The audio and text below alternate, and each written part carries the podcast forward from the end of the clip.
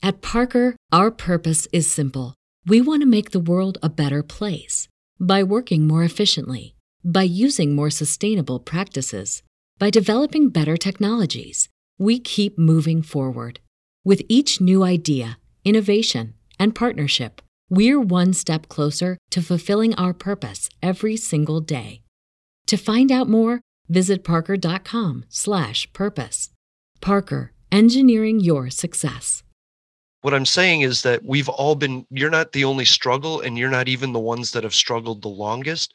And you can't deny your allies where you have them. There's forty-nine million disabled people. There's forty-five million Black people. Together, that is almost one hundred million people. Separate, it's two groups that are never going to get what they want, but they're both being treated the same by the system that is treating them. Assalamu alaikum, everyone. What starts here changes the world. Well, I've got to admit, I kind of like it. What starts here changes the world. We are the music makers, and we are the dreamers of dreams. The average American will meet ten thousand people in their lifetime. I was handcuffed to another man from another tribe whose language I did not speak. Don't think, feel.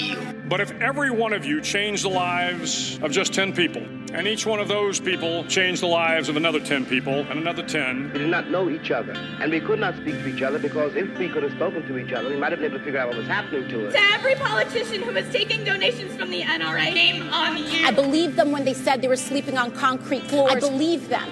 Children being separated from their parents in front of an American flag. I believe them. And you can change the entire population of the world, eight billion people. And if we're going to figure out what was happening to us, we might have been able to prevent it. If you think it's hard to change the lives of ten people, change their lives forever? Well, that didn't happen, and here we are. I believe these women. You're wrong. I feel extremely lucky to, to be here with all of you, fighting for justice, for equality, for the right for us to equally exist in this country. There were three hundred twenty-nine uprisings, two hundred fifty-seven cities within four and a half years. And neither Martin nor Fannie had any control over that. We might be headed to the promised land of speaking the truth and finding our external liberty once we internally liberate ourselves. But their children were saved, and their children's children. Generations were saved by one decision, one person. But changing the world can happen anywhere, and anyone can do it. So what starts here can indeed change the world. But the question is, what will the world look like after you change it? Welcome to Public Access America. Make a stand. I know I did. Thank you very much. And may God bless America. May God bless America. So thank you for that. Thank you for joining us. Go ahead and check out the live chat. Yay. Jeffrey, how are you doing today? Uh, what is up? What is up? What is up? You know, I always forget the first thing to do is check the time, because we always seem to go about five minutes over. Well, you know, it's it's one of those things. And, you know, I wish I could say that we were going to have our normal two hours to talk, but Ooh. I'm trying to get an appointment to go into the gun range today to go, uh, yeah, good go luck. Shooting. I was going to ask you if we could cut it to an hour, because I got my second COVID shot yesterday. And nice. Oh, am I feeling it today? And I don't know. I don't know. It might be, I haven't been able to check my blood sugar in a week because of a Medicare issue. And so I don't know if it's that. It could be the Arby's that I had as a reward. Uh, no knock on Arby's. It could just be my lifestyle this week. Well, yeah. I mean, it could be any number of things, but which, which shot did you get? Did you get Moderna or Pfizer? I got the Pfizer. Pfizer. Yeah. Yeah. You know, it, a lot of people are experiencing effects about twenty-four to forty-eight hours after the shot, and then they'll have yeah. it for a couple of days, and and then nothing. You know, I'm not, so. I'm not worried about that. And it was the same thing. It was, you know, eat something, take some Advil, drink lots of water, and rest for the day. You know what I mean? So exactly. it's not it's not as bad as being in a hospital on a ventilator. So I'm okay with this. I mean, you know, uh, you know, I'm I'm sure that you would love to get a tube shoved down your throat, but there's a difference between mm-hmm. consent and COVID. That's right. That's right. You know, if I'm not paying for it, I'm not paying for it. Right. So I, you know, I, I thought I would start with just something really simple and just go from there. How does it feel to live in a democracy, like a capitalist democracy? But Washington State seems to be like you have a, a Democratic governor, you have some strong um, Democratic senators and representatives, you know, um, mm-hmm. How does it feel? Because I live in Florida where it's a capital capitalistic autocracy. So right. I'm kind of, how does it, how is it on the other side of the Mississippi?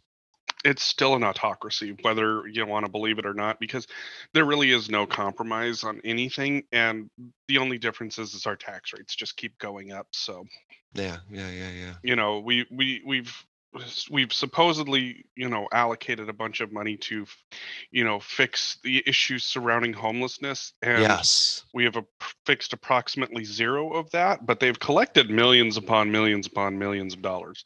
So I'm I'm I'm waiting on that fix. Right. Any time um, now, you know. Ins- Inslee actually devoted thirty-one million dollars of the rainy day fund to battle the twenty-seven thousand homeless people and get them off the streets and reasonable and rational ways. And the Republican legislator who is like holds the purse string said no. And yeah, I, I I was thinking about that. Like Republicans just seem to not mind if like um, when they're the ones spending the money, it's great. They're they're fine. Yeah, but they they just don't seem to mind if we if die, people die. Like the outskirts, you know, the uh, fringe people, the homeless people, disabled people, the Democrats, the minorities. But I, I don't know. There's something about Washington State that feels a little different because you guys were, you were created out of the white supremacy mm-hmm. um, legacy, but it's radically changed. You know what I mean? And well, I would say that. I would say that around the sound is very different from the other half of the country or the other half, well, the other half of the country and the other half of the state too, because at least, you know, around the sound, you know, Thurston, Pierce, uh, Kings, Snohomish County, right.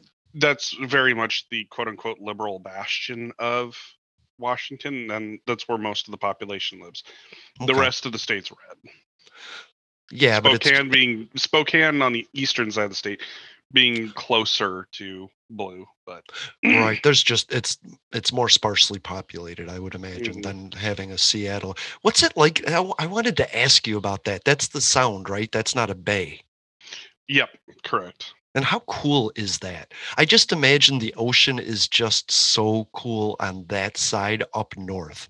You know, the sound itself is, I mean, it's it's really neat to look across and see mountain ranges because I lived up in North Seattle for a while um, when I was going to school. And, you know, on a good clear day, it was really neat to look across the sound to see the Olympics.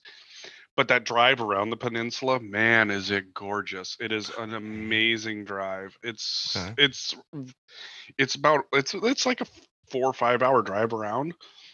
And uh, depending on whether or not you want to stop off and look at some things or not, it's mm-hmm. it's just a, it's a great drive. But when you get the chance to like s- just step out to the ocean itself, you know, it's it's just really awesome. It, yeah. it, it just has a whole different feel to it when you're sitting there and you're, you know, just staring out and knowing that there is like. You know, thousands of miles of ocean to the yeah. next landmass that you're just it's it's it's crazy. It's it's so cool. It is real. Does the does the sound like freeze up? Mm-mm. No. Okay. No. Um, during the summers, it's it's really nice because you'll get like that breeze off the sound. Smells like gas, but it feels great. Uh huh. Yeah. Yeah. But I get to when we go walk around. Uh, when we would go walk around outside and go look at. You know, they, they do like some spring arts and, and summer arts festivals and, and, you know, little things around the, the pier here. And um, it's like, you know, I'd always go look and be like, okay, neat, neat, neat, neat. And then I'd go look at the water because there'd be jellyfish in the water and I'd just watch them swim. And yeah, there's something serene about it. But I, I do, I like, I grew up around Lake Michigan, you know, and mm-hmm. I don't know. It's big enough to where you can't see the other side. And to me, from Chicago, sitting on Navy Pier, it was the best feeling in the world just to sit there and watch the water. And even in the in the winter or late fall when it would start getting cold and chilly, I love watching water when it's cold. Like mm-hmm. it's a whole different feel than than I live on the Gulf, and you know we can go out.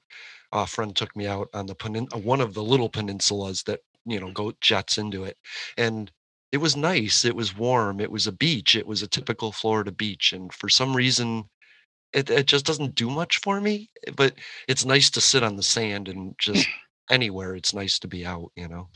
For me, I always liked, I always liked the water. It was, it's one of those places where it just, you know, being next to it, you just have that, the sounds of the waves washing in, and it's just yeah. super relaxing.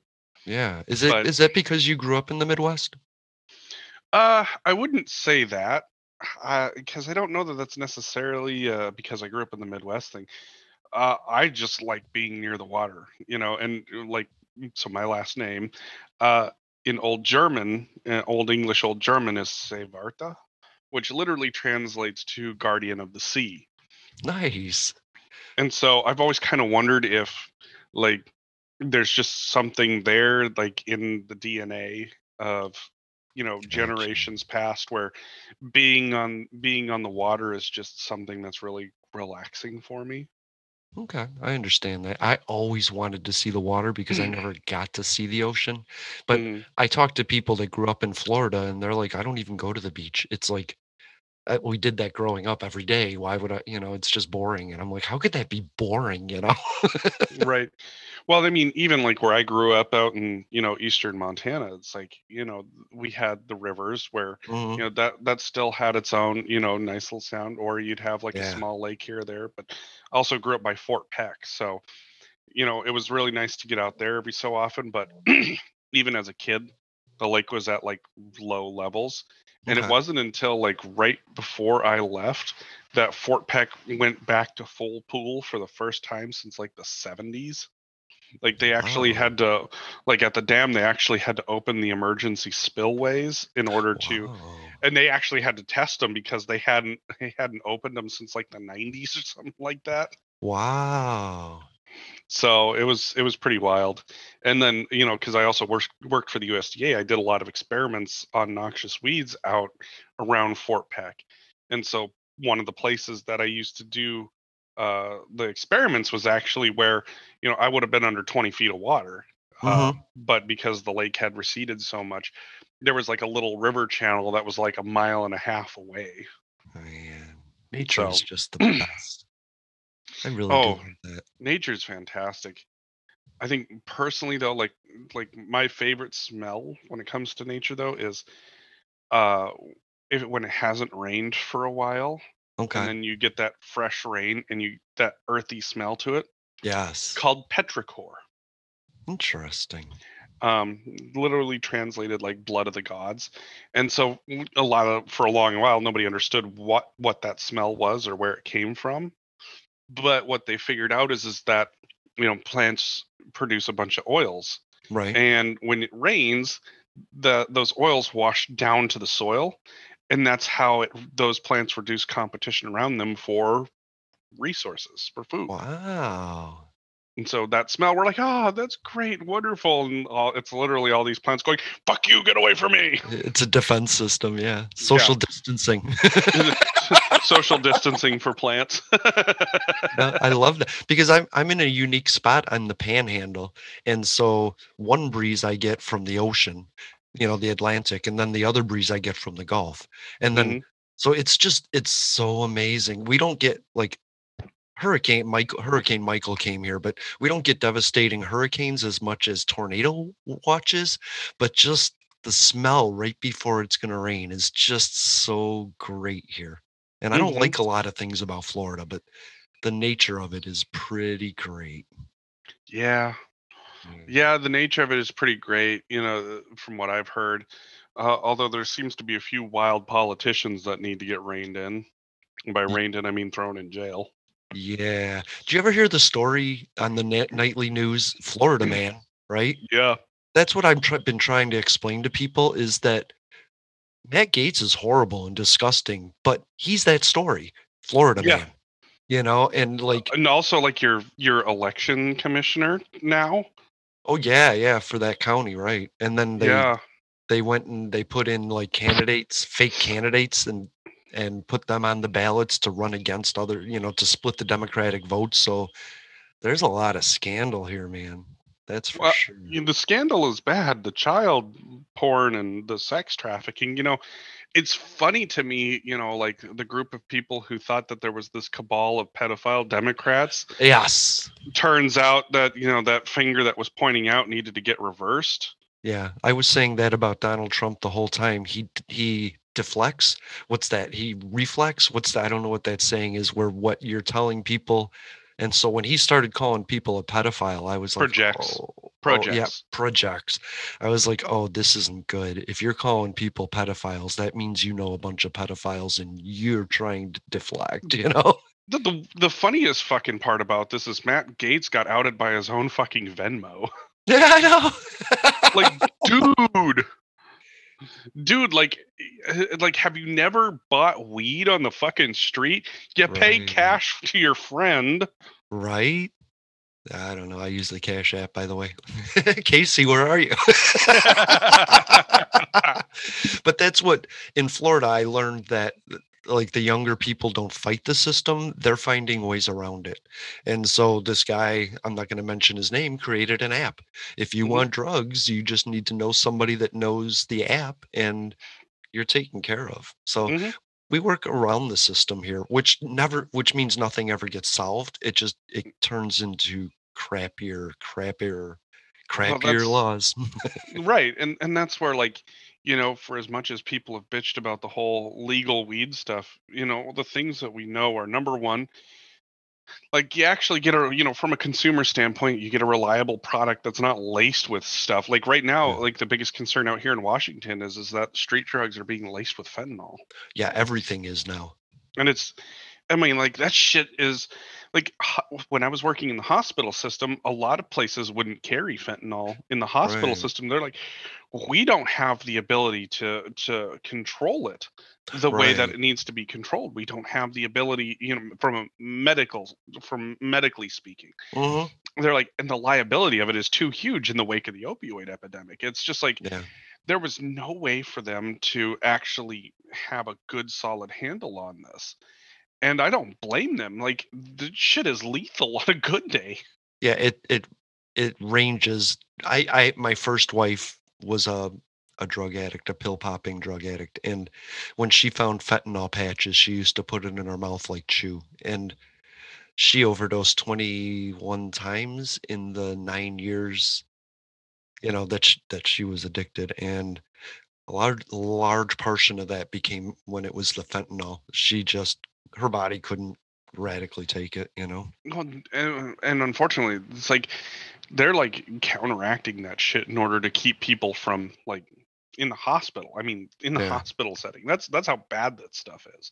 Right. And so, you know, with weed being legal here, it's like people are able to go in to get something really fucking potent if they need it. And, you know, mm-hmm. you don't have to you don't have to deal with any of the other shit.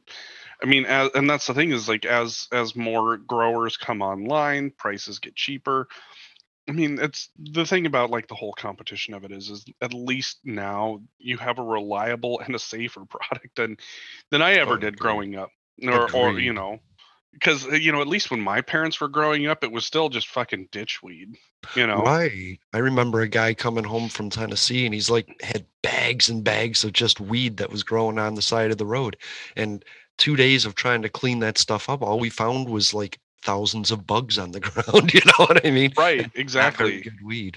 No. It, and, and you had to smoke, like, you know, an entire fucking joint yeah. in order to get anything, you know?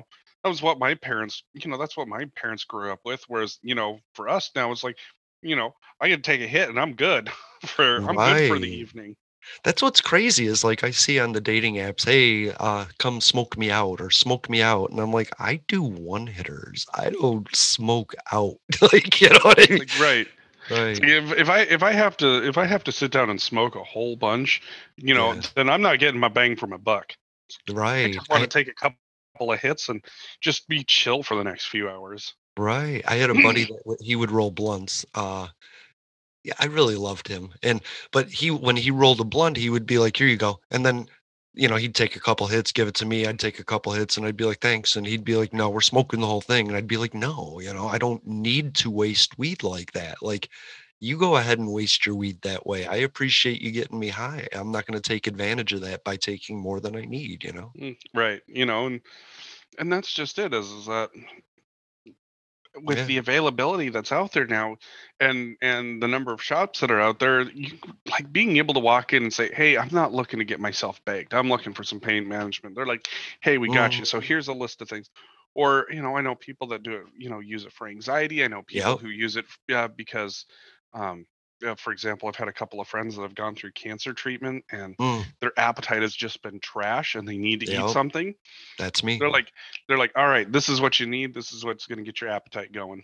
Yeah. My, my depression, my depression when I lost my wife was I didn't deserve to live. So why eat? Because if I didn't eat, then all I thought about was how hungry I was. But once I ate, I remembered everything else. So my body says, don't eat. And, but when I get high, I'm like, mm-hmm.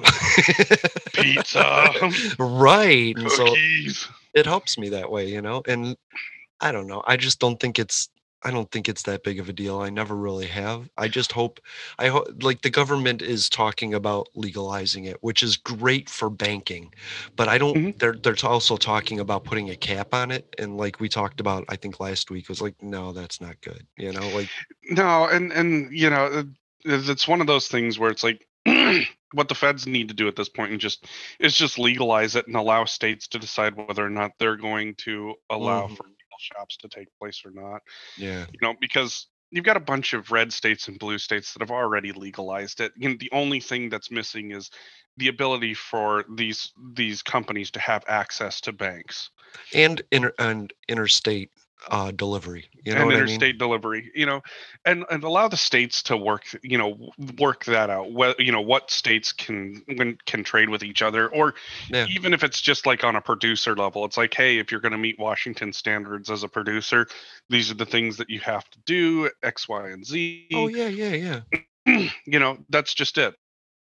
Um, but even then, you know, at least here, you know, they have, you know, a liquor and cannabis board, and they actually go out and they do inspections. So you have, so I mean, you're going to have, there's going to be a short-term issue where you're going to have a bunch of very individual state laws that are going to not necessarily contradict each other, but make the trade a little bit more difficult until yeah. everybody kind of starts to get to actually work together and say, all right, what makes sense? What, what makes sense from a, you know, a grower standpoint? What makes sense from, yeah.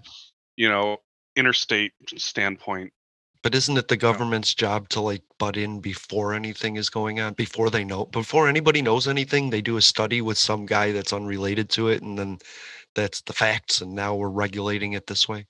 I just, I wish the government would just stay out of it and watch as it grows. And like we, like I always say, policy comes from the ground up. And so I would love it if poli- if growers created policy. That's and, that's and, my thought on the matter is, is that it yeah. needs to be growers that need to do it. You know, the states, like I said, the states are going to have their own regulations. And then mm-hmm. once, once it's legal from a federal standpoint, then, you know, growers can come together and determine what's going to be the best, because because growers don't want, you know, people getting sick off their product. I mean, no. that's, that's the reality of it. And those are things that have to be, you know, looked after and taken into account. Yeah. So but I've heard yeah. even even seed trade, you know what I mean? Like mm-hmm. that has to be regulated in some some agri like the Department of Agriculture or the F D A, right? One of those two would have U S D A to U S D A is what it would be if if you're going to do like as a crop thing. Okay. I mean, it could you if you're going to so if you take it off if you take it off the drug list, then the F D A wouldn't uh, have any say in it anymore. That's From awesome. There would be a U S D A issue, because okay. there you're dealing with agriculture and crops. Because so essentially, that's, who it's how you talk. That I, that's what I think is is the way that it should be looked at, is more of a U S D A thing rather than an F D A thing. Okay. Because because you know the, when you look at the liquor board, for example, all the stuff that goes into making liquor, you know, it's not treated under the F D A necessarily. Right. Fair enough. Um, so, so like meth would be then, if they were, if they, if they were to legalize meth, it would, because it's made out of yes. pharmaceuticals. Okay. Yes. There's meth there's the, or, uh, opium, uh, like, like, like heroin. Right. Um, right those right. things, those would be F D A, I would say, related items. Man, legalize heroin, please. I don't do it. I don't do heroin, but just please legalize it. That one is such a that one's such a fucking mess, because that one that one you you know it's so easy to kill yourself with with meth, but yeah. you know the only way that you're going to kill yourself on weed is if you decide to do something stupid like go drive. Right. I just think most most heroin addicts, they I don't there's those ones that overdose, but I think the overdoses yeah. are due to it not being regulated. I don't know. I don't know. Well, I, just, I mean, heroin heroin functions a lot differently than, you know, like what we talk about with, mm-hmm. say, say weed or mushrooms or right, acid, right. you know, because, you know, with opium, like it, it would be it would be easier to correlate it with opium than it would be. Right. Because with opium, you know, you still have, you know, you have the same effect as heroin, but there's a regulator within the plant itself. Regulating right. chemicals that you end up passing out before you kill yourself, whereas right. when with heroin you've manufactured that out. And so, you know, and with that with heroin it takes a little bit more each time to get the same level, and a little yeah. bit more and a little bit more, and eventually it's you're either hooked or you end up overdosing. Interesting. Okay. You know, so so I would be more inclined to say legalize opium than I would say legalize heroin, but I would love realis- that. realistically, you know, looking at all these countries that are legalizing drugs and then treating, you know, drug addiction as a mental yes, health right. epidemic is is really where it needs to go. Yes, um, but stabilize the situation first and then work on that. Mm-hmm. Well, and I, and I think that's where, you know, if you could do that with some of the more, you know, the, the plants, you know, weed, mushrooms, mm-hmm. acid, opium, if you were to do that with those, you know, have like a set trade that where, you know, you're actually collecting tax money to treat the mental health side of things. Right. But I don't, it's, it's a tough one for me because, uh, you know, number one, I really don't have any experience with anybody around me having used opium, mushrooms, right. acid, weed. Yeah. Plenty yeah, of people yeah, I yeah. know. And, and, you know, they're every, it's everything from the person who microdoses mushrooms, which a lot of really neat studies coming out on that. Yes. Microdosing is the way of the future. And then you have, um, but then you've also, you know, I know people who, you know, pretty much are just like doing fucking acid every night. And it's like, God, geez, you got to double up on that. Like you got to, you take one blotter, then you got to take two the next day, then four the next day. That shit's crazy. Cause I used to do that as a teenager, you know? Mm-hmm. You know, and, and that's just it is it's like, it's like, wow, you know, whereas weed, you know, the, you know, you got so many different strains that, you know, you're just, you're everything that you're looking for ranges from, you know, this fucking spot in my back has been bothering me for a week right. and I use it to, you know, get myself a little relief to, you know, hey, I'm taking myself a little mini vacation for the night where I want everything to taste good.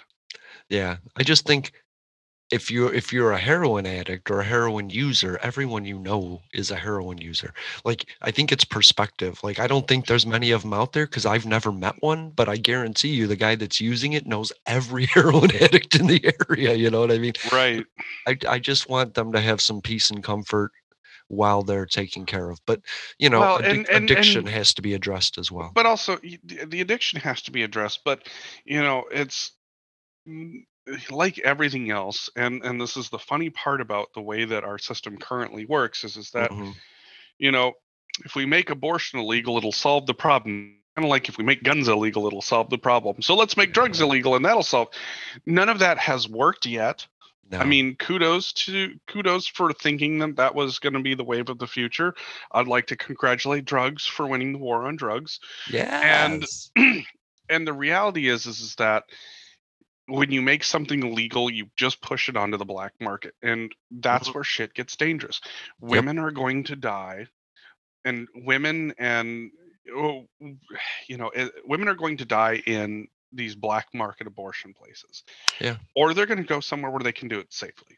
That's right. And and I, I don't blame them for choosing the safety option, but I guarantee you there's going to be far more people who choose the necessity option, and you're going to have a lot of dead people because of it. Yeah, kind of like kind of like with drugs.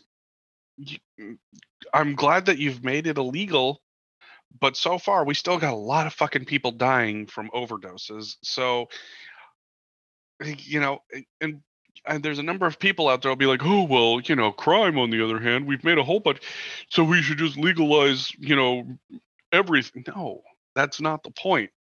The thing is, the thing about like drugs and drug addiction is, is that it can be treated.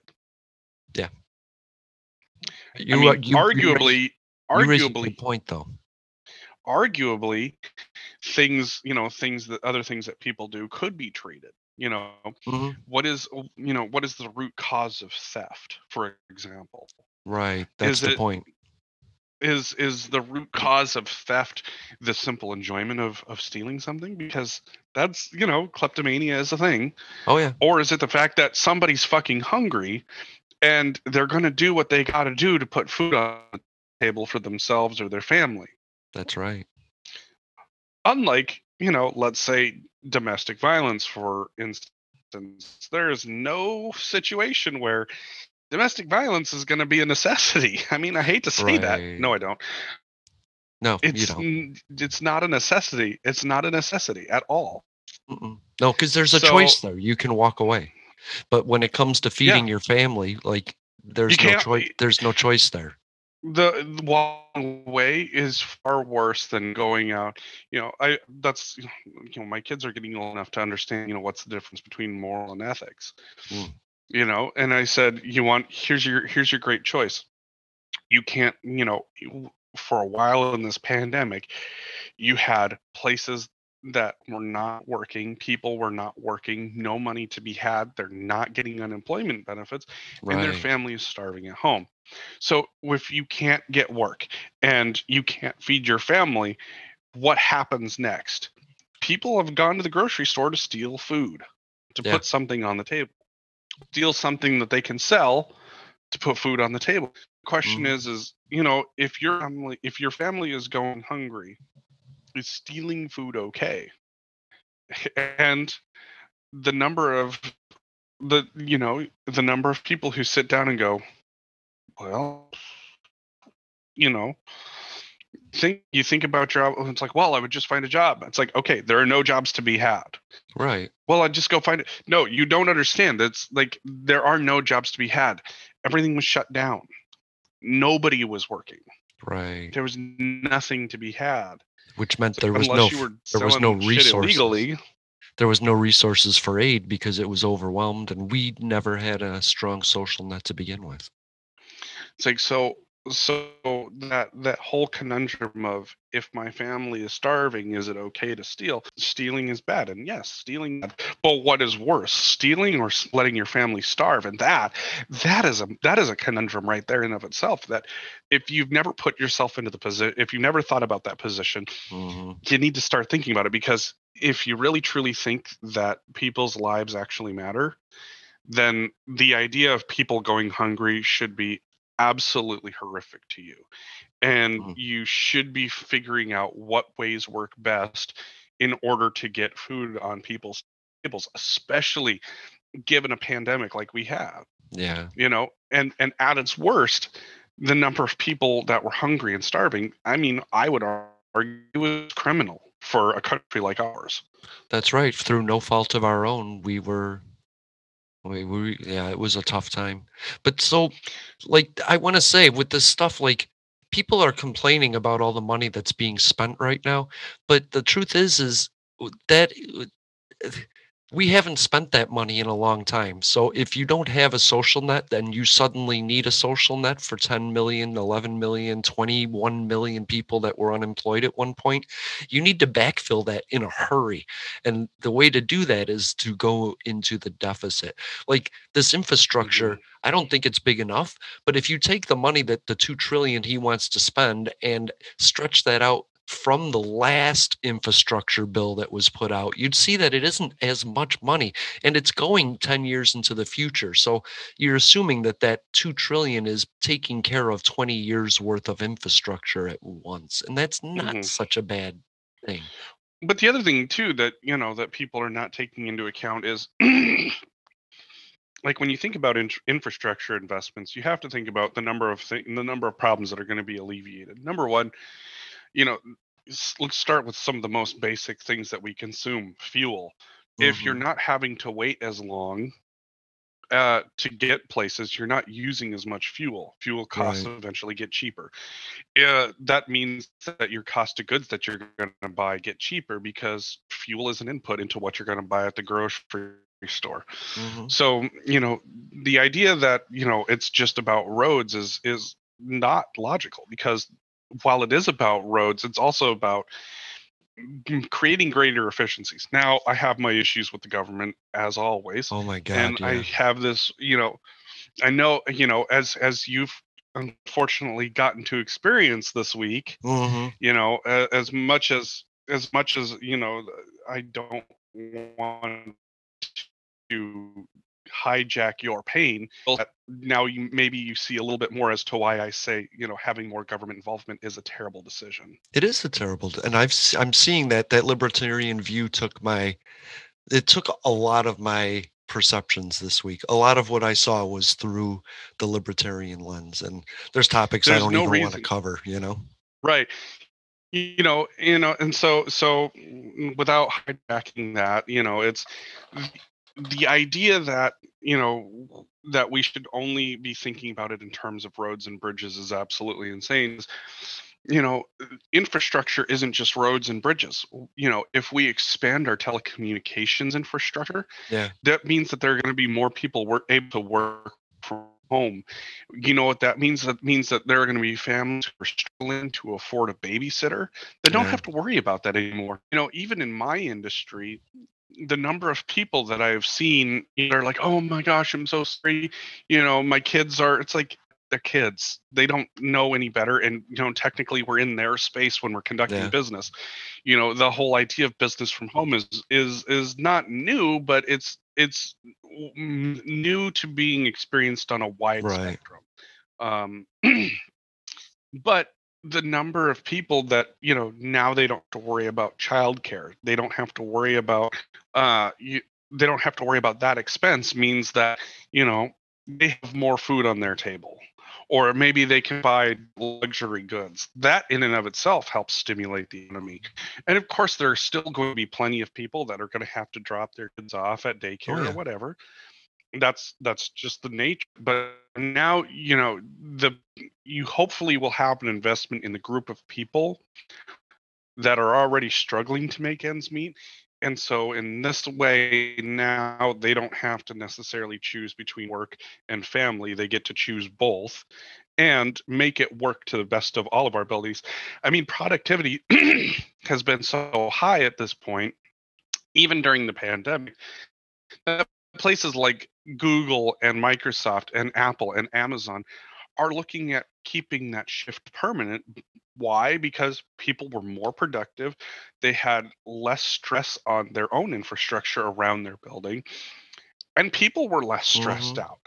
It, but, you know, where you have seen an increase in stress is people are burned out. You know, but, but if they're working from home, why are they burned out?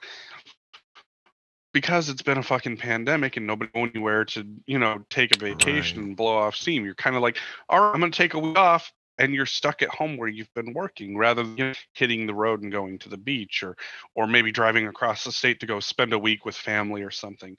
You know, it's those small changes, like even, you know, even for like companies like Microsoft and Google, the simple act of paying their employees an extra one hundred dollars a month so that way they've got top-end internet mm-hmm. service makes far more sense than the amount of money that they were spending in overhead keeping a building yeah. running. It literally reduces their costs. And then they have spaces for when people need to come in rather than forcing people to come in.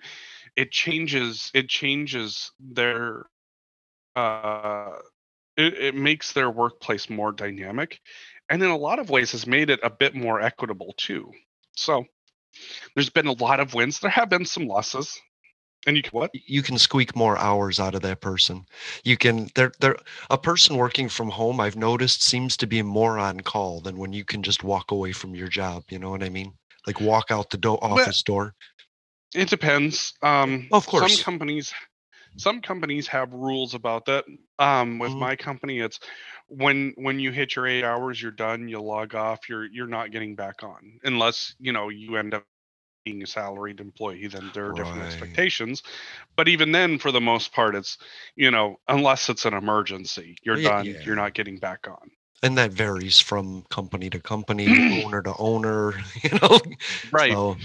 And and that's the thing is, is that, you know, what will, so what does that, you know, what does that change look like in, in the long run? Well, if you think about it, a lot, where a lot of these major employers are, you have a lot of focused on restaurants and shopping and all those things that are right around the employer. All right. So what I envision happening now is, you know, because a lot of those places had to shut down and there are a lot of empty spaces, you're going to see a redistribution of where these places are located, because now they're going to be closer to your neighborhoods yeah. rather than to a city center. So now, you know, you got your friend who might live a few houses down who works at the restaurant. Great, you know, that's cool. You yes. know, you'll be able to, you know, see them at the restaurant. They're not having to commute into the city as well to work, you know, a minimum wage job. So even then, that redistribution of where your shopping centers are, where your restaurants are, mm. where your services are, are now closer to their homes too. Wow. So people who have been struggling, you know, financially to make money because they have to commute so long and so far, mm-hmm. wouldn't have to do that now. They'll have better opportunities. Yeah, and it's going to redist- uh, redistribute the po- political population, because the rural areas are more red than the city areas. And so if it dispenses Democrats into that, there'll, there'll be a bit more balance. It'll be harder to gerrymander, I guess, you know? Uh, no, that'll, that'll still be a thing yeah. that, that these two parties do, because they, they just they want power and they want control. There's been no question about that in any way, shape, or form. Right. You know, these these these these com- these these political powers that be, you're seeing the vestiges of two defunct parties that right. are just vying for control of whatever they have left. Right. People are finally getting tired of it. That's for sure. There's more independence than ever before. Mm-hmm. Yeah. So and, and I don't blame them. So let's see. Uh, we there's calls to boycott the Olympics in China. You mentioned that. That's always exciting. Or they're suggesting that uh, collusionary tactics of creating a corporate tax, a global corporate tax, where all the countries get together and say this is the flat tax that we're gonna. So nobody's. It's not a race to the bottom, says uh, Janet Yellen, Treasury, Treasury Secretary. And that's all fun stuff. Is there anything you wanted to cover? Oh, wait, oh. I'm sorry. You mentioned fentanyl too, and George Floyd had three. I don't know what it is. I don't know the measurements, but he had three, and that's enough for an overdose, but it contributed. It didn't cause. So whatever you want to talk oh. about. So, you know, looking at the trial there, what you've seen is a bunch of people saying, you know, the way in which that he was restrained would have mechanically restricted his breathing, overdose or not. Right. You know, what you do have to take into consideration is, is that, yes, because he was high, um, because he was high, uh, you have this issue of when people's muscles get relaxed, there is that struggle of, you know, is a little bit more labored. I lost you on that one. You can listen to Public Access America on Spotify, Apple Podcasts, TuneIn Radio. Sorry, you you blanked out there. Yeah, yeah, everything went went uh, south there. Yeah, yeah, yeah. Sorry about that. But yeah, I know what you're saying. It, he he was fine. It he wouldn't have died if there wasn't a knee on his neck. And, and and that's the thing though is is is that I think I mentioned it last week on, on the podcast is is that there was a case in El Paso that pretty much plays out the same way, right? It was like twenty sixteen or something like that, right? Basically, you know, as the data analyst, my brain goes, okay, so you've had two people that have supposedly been on on drugs and have been kneeled on, and they are now dead because of that. Is it the drugs or is it the officer? It's like, well, here's my thought. They were breathing fine on their own with the drugs in their system. Mm-hmm. So what changed? What was the catalyst? Exactly. Um, well, So far, it looks like the catalyst is, you know, being mechanically restricted from breathing. So as a data analyst, my my thought is, is that unfortunately, we have to look around the country for more cases and more information. Yeah. Because if you have a bunch of people who are on drugs, uh, on different, you know, downers, and you see that play through time and again, then it's an issue of the force that's being used. Right. So, and I don't want to, I don't want to belabor the fact, but fentanyl is a regulated drug that is, um, you know, prescribed, it, and he had pain. So it's not like he couldn't have possibly been on it legally. You know what I mean? Right. And, and that's, you know, but that's everybody, you know, that's the whole victim blaming thing. Yeah. It's like, oh, well, what was she wearing? Oh, well, what drugs was he doing? Right. You know, victim. You know what victim blaming is when we're talking about the George Floyd trial? That mm. right there, that right there. It's the it's the Derek Chauvin trial, right? It's not the George Floyd trial, but everybody shorthands it to the George Floyd trial. And it just, yep. I heard that today, and I was like, wait, what the fuck? It's not his trial. He's not on trial. You know? No, exactly. And that's just it. And, he, and when you have multiple people saying that what he was doing was against policy, mm-hmm. and when you have multiple uh, forensic medical experts saying that he was mechanically restricted from breathing, yeah. the idea that, oh, it was the overdose is the same thing as, you know, it, it's this it's this greater case of denial of of medical fact that we've seen play out over the past year and a half. Right. Not to mention you're a drug addict and maybe deserved it. It's it's it's absolutely insane that this is one of those things where we have to blame the victim on this, yeah. because, you know, let's take, you know, what were what would happen if George Floyd would have been Joe Johnson, mm. you know, some fucking white dude from Minneapolis that had this happen to him. Right. You know, would there be the same level of outcry? Maybe not.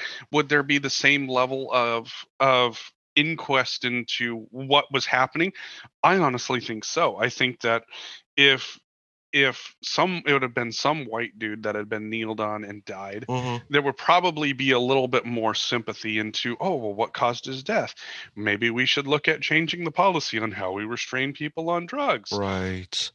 But because it's a black man, you know, we're looking at blaming the victim for dying and being on drugs, not the fact that he was fucking killed over a potential fake twenty dollar bill. Right. And, and and the idea that the idea that anything like that is a death sentence, like if you think that somebody deserves death over anything like that, you really need to re-engage your moral compass.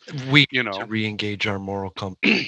We don't care about people anymore. I don't want to, I shouldn't have to supplement your lifestyle. My taxes shouldn't go to support you, even though it's the system that crushed you. The system I support crushes you, but I don't think you deserve any help. And I want to say, if if you wanted the officer to be on trial, all you had to do was change the skin tones. If it was a black officer on a white guy, yes, they would have been digging into that officer saying, oh, well, he was Antifa. Oh, well, look at that. He was radical. Parts of, look at on Facebook. He was, he was, he, he was at a protest once. You know what I mean? They would have dug mm-hmm. into that stuff. And that's, and that's just it is, is that, you know, you, you have that issue. Mm-hmm. Plus you also have this issue of the fact that the prosecutors, they're very, the, the prosecutors that are trying this case are, they're very mechanical, Medi- you know, methodical. Yeah. Not even, I wouldn't say methodical. I, I say mechanical. They're used to very much the, okay, here's the report. And then what happened? Mm. And then what happened? And then what happened? And they're right, not really right. encompassing the, you know, how a person is feeling or, or the emotion. And that's why like some of this emotion that you've seen play out has been really tough. Yeah. Yes. Because, and, and why the, why the state's prosecutors come off as cold, because you know, they're used to dealing with, you know, police reports that are mm-hmm. written as fact. And here you're dealing with emotional human beings that watch someone just get fucking killed over a twenty dollar bill. And it's no, there's no question. He, he, there's no question he's guilty. And like, you know, I got a job at Publix yesterday and I went into work and I cost them twenty-seven million dollars. They fired me. You know what I mean? Mm-hmm. You know what I'm saying? Like, it just at its base, if you cost your employer twenty-seven million dollars, there, you, you should be, you should be disciplined. Like there's, there's a problem there. You just owned up to the guilt. And that at the beginning of the trial, that's what it was, that we tainted the jury by, by doing that payout. And the other thing I wanted to get to really quick was, one time you said that the average life uh, was worth like thirty-three million dollars. I think you said. Oh, uh, it wasn't thirty-three million. It was more like three million. Oh, okay. Because I was going to say, isn't that racism in a, in the slightest form of offering a black man twenty-seven million dollars for a life that's normally thirty-three million, but three million. Wow. Okay. That's good. Yeah. Yeah. So no, I, I, I would have to look at, at one point it was, they had, you know, the estimated average productivity of a human life was something like three million dollars or something like that over their lifetime. Wow. That sucks. Um, so, so the, you know, yeah, it's not exactly fantastic, but mm-hmm. it's, it's one of those things where, you know, we, the valuation of a human life is really is is really something else. The fact that, you know, you even have to consider it in terms of dollar amounts should be a bit con- disconcerting to most people. Yes. But when it comes to like the different realities of of why, when it comes to the the the whole settlements and and It really is. It really is a struggle in, in that regard, because, you know, three million doesn't seem like a lot, but when you think about the memories that you have with your family members, the ones that you might be close to, mm-hmm. even some of the ones that, you know, might have fallen away from you, that's tough. You know, the pain and suffering that has been caused. You know, a lot of the times when you see settlements like this, it's not just because, you know, that person's life is valued at twenty-seven million dollars. It's that it is the cost of what it's going to take somebody to learn from their mistake and to mm-hmm. make sure that it doesn't get repeated. Yeah. The pain has to, unfortunately, the pain has to be financially hard enough to make people understand that if you don't change this, the next time it's going to be more expensive because you obviously didn't learn your lesson. And that's and that's where the struggle is. But isn't that, the a, amount isn't of, that a government trick, because they're using taxpayer dollars to pay it? That's the that's the worst part about it is, is that, you know, the city's insurance is going to pay that out. Okay. That's what it's going to be. But then their rates are obviously going to go up if there's no fixing the problem, if they didn't show that they changed. Yep. Which is why, you know, I, without knowing what the settlement with the family was, at a minimum, it needed a cost policy. Like, yeah, they had to change. They've got to look for some significant reforms in their policing. Yeah. And the money is to make sure that they understand that if you do this again, it's going to hurt even more. Right, but it shouldn't hurt the people of Minnesota, you know. Shouldn't. It shouldn't. But that's but that's the reality of that's the reality of these public servants, right? Regarding regarding the way that police are allowed to maintain themselves. Yeah. Which is why, you know, now you're seeing states start to repeal, you know, qualified immunity. I hope so. I hope they do it at a federal level. Colorado did. Um Looks like Maryland, they overrode the governor's veto. Nice. Um, there was one other state that did too, and I've heard um, New Mexico, maybe. I think okay. New Mexico. I mean, that's great. And and that's and and the the more states that do that, in the you know, it's going to hurt a little bit in the long run. Uh, not in the long run, in the short term, mm. but in the long run, you're going to see a shift in tactics. Yeah, of course, of course. And, you know, somebody being guilty, but coming from one side as opposed to the others, a guy can still be exonerated if he did what he did in the course of his job. If he was being shot at and shot, shot at somebody else and killed them, the, the, it's going to come out, right? And he did that in the course of his duties. But if you're kneeling on a guy's neck for nine minutes and you see him go limp at six minutes, that's different. And you can prosecute that if there isn't that immunity. Mm-hmm. Exactly. You know, that, that, the tough part about officer shooting is, is that when you're not sure who you're up against, uh, whether or not they've got a gun, mm-hmm. they that's that is a that is a long, deep conversation to have. But what we, I mean, what we see time and again is is that plenty of dudes that look like me don't end up dead on their fucking face. Mm. Okay, I think I think plenty of guys like you do. I just oh, there's don't get me wrong. There are people that do, I just think but, they're a lot poorer than you, or me, yeah. or even me. You know what I mean? I don't think. But I don't think the number of times, like, but when you look at the news, the number of times that some white dude has had a shootout and gets to walk away from it. Oh, agreed.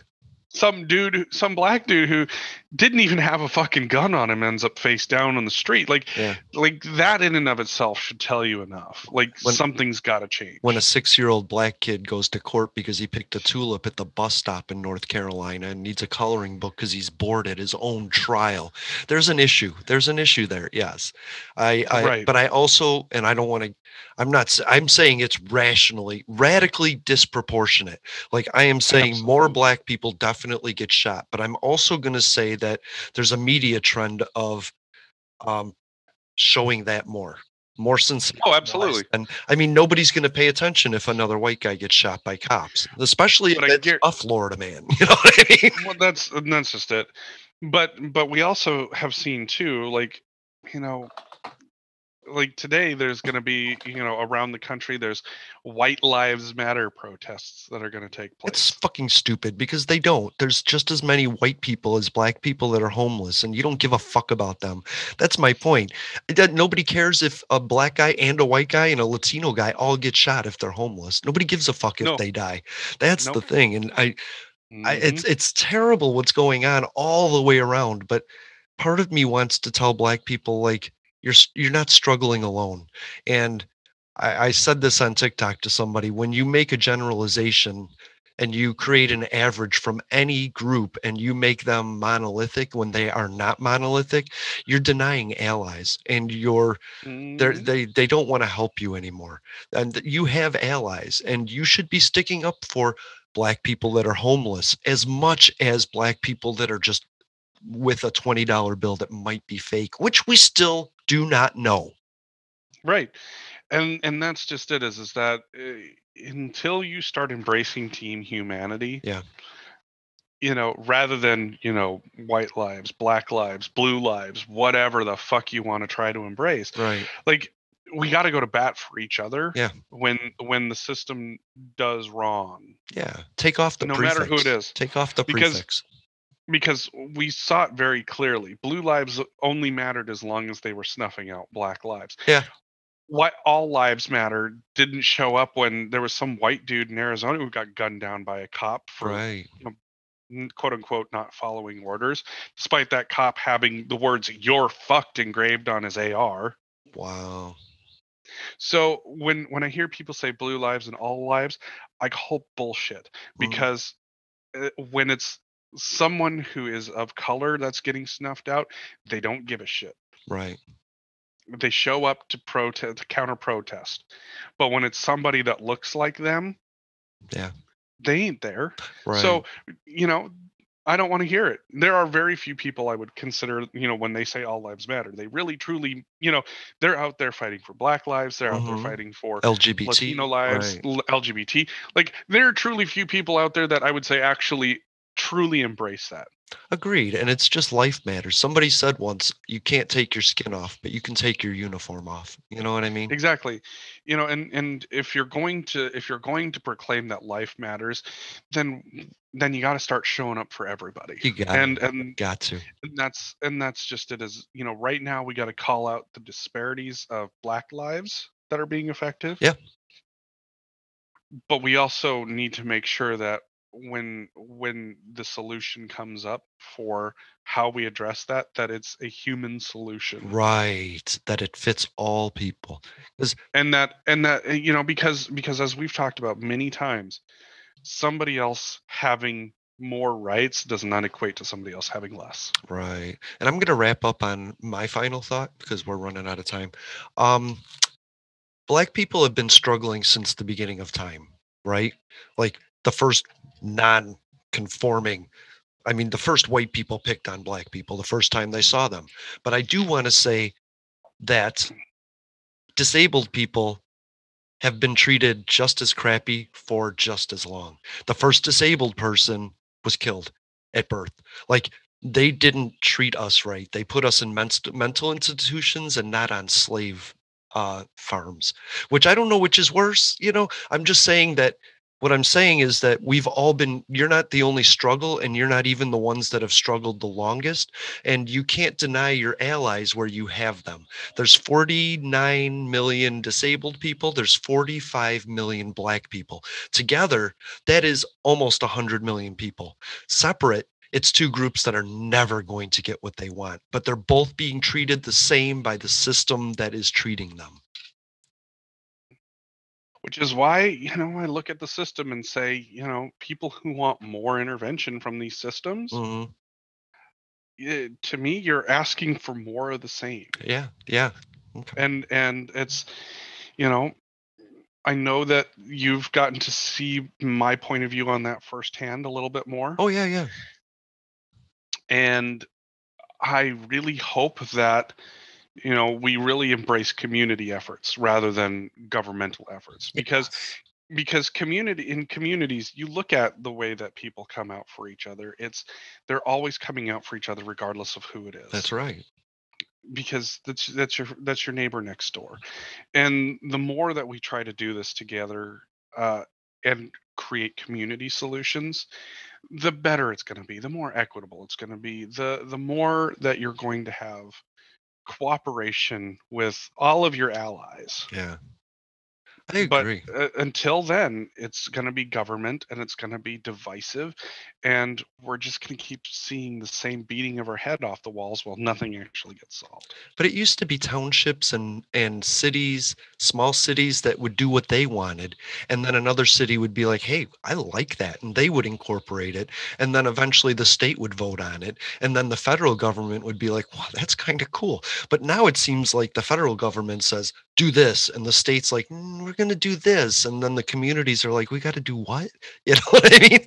And that doesn't fit. The federal government does not know how to regulate Montana and Florida and Chicago and Pittsburgh in the same ways, because it doesn't it isn't the same people. So I don't know. I just think we're relying we should rely on government to protect our borders and to create commerce overseas, to be a part of that. But I don't really don't think I don't think even states State legislators have the right to legislate a community even within their state if it's radically opposed to the values of that community. Mm-hmm. And welcome to the doorstep. All right. That's cool. Cool. Thanks for being here, Jeffrey. You have yourself a fantastic day. I'm going to go to sleep. Much as you can. I'm going to go to sleep. Yeah. You go have fun shooting your gun. I I can't believe you need an appointment to go shoot your gun. Well, I mean, that's COVID for you. Right. And everybody go ahead and look into the gun legislation that Joe Biden is proposing, because maybe next week we'll talk about that. Mm-hmm. Love you. See you later. Bye. All right. Thank you for listening to Public Access America's live stream. That was Jeffrey and Jason. We were just hanging out, having a great time. I am going to end the live stream, but I am going to continue to record. But for all you Red Circle listeners and listeners on Spotify, thank you. Radio Public, thank you. Amazon Music, Audible, TuneIn Radio, Google Play, Player F M. Did you know that you can simply ask your Google device to play Public Access America now, and it will?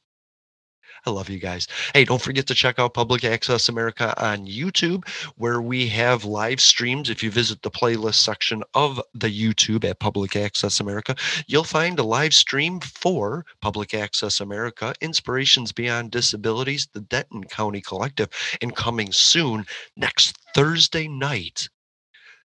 I, I don't even know what time it is. It's going to be nine or ten Eastern and six or seven Pacific. Adam Gonzalez from Adam Has a Beard is going to be joining me on the Unsigned Countdown. So we're going to start that back up. Hey, just really quickly, In two thousand nine, I decided to learn about podcasting. And in two thousand eleven, we started the Unsigned Countdown with Tony Leonardi and then Adam Gonzalez and then an array of characters. And you can listen to that back catalog. It is awesome. It is really great. Go look up the Unsigned Countdown. It's also, since we've moved it to Red Circle, it's everywhere, just like uh, Public Access America, Inspirations Beyond Disabilities, and the Denton County Collective as well. You should also go check out Adam Has a Beard, because I love my brother, a brother, brother from another state. But thank you for listening. You all have a great day, and uh, go get your shot. Don't worry about it. It's better to be alive and in pain than dead and in none. I'll talk to you later. To those who would tear the world down, we will defeat you. This is our moment. This is our time. To those who seek peace and security, we support you. Yes, we can. And to all those who have wondered if America's beacon still burns as bright, tonight we prove once more that the true strength of our nation comes not from the might of our arms or the scale of our wealth, but from the enduring power of our ideals, democracy, liberty, opportunity, and unyielding hope. Let me tell you something you already know. You already know. The world ain't all sunshine and rainbow. It's a very mean and nasty place, and I don't care how tough you are, it will beat you to your knees and keep you there permanently if you let it. You, me, or nobody gonna hit as hard as life. Ask not. Yes, we can. What your country can do for you. I have a dream. Ask what you can do for your country. Five poor little children. Yes, we can. One day live in a nation where they will not be judged by the color of their skin, but by the content of their character. I don't have to tell you things are bad. Everybody knows things are bad. It's a depression. In this lifetime, you don't have to prove nothing to nobody except yourself. It ain't about how hard you hit. It's about how hard you can get hit and keep moving forward. How much you can take and keep moving forward. That's how winning is done. Welcome to Public Access America. Yes, we can. Now on Instagram and SoundCloud. I wanted to run out of that tunnel for my dad. On Twitter. Prove to everyone. Apple Podcasts, the Stitcher Smart Radio app, Potable, and Spotify. Yes, we can. Yes, we can. Public Access America. History in the making. Making history in the making.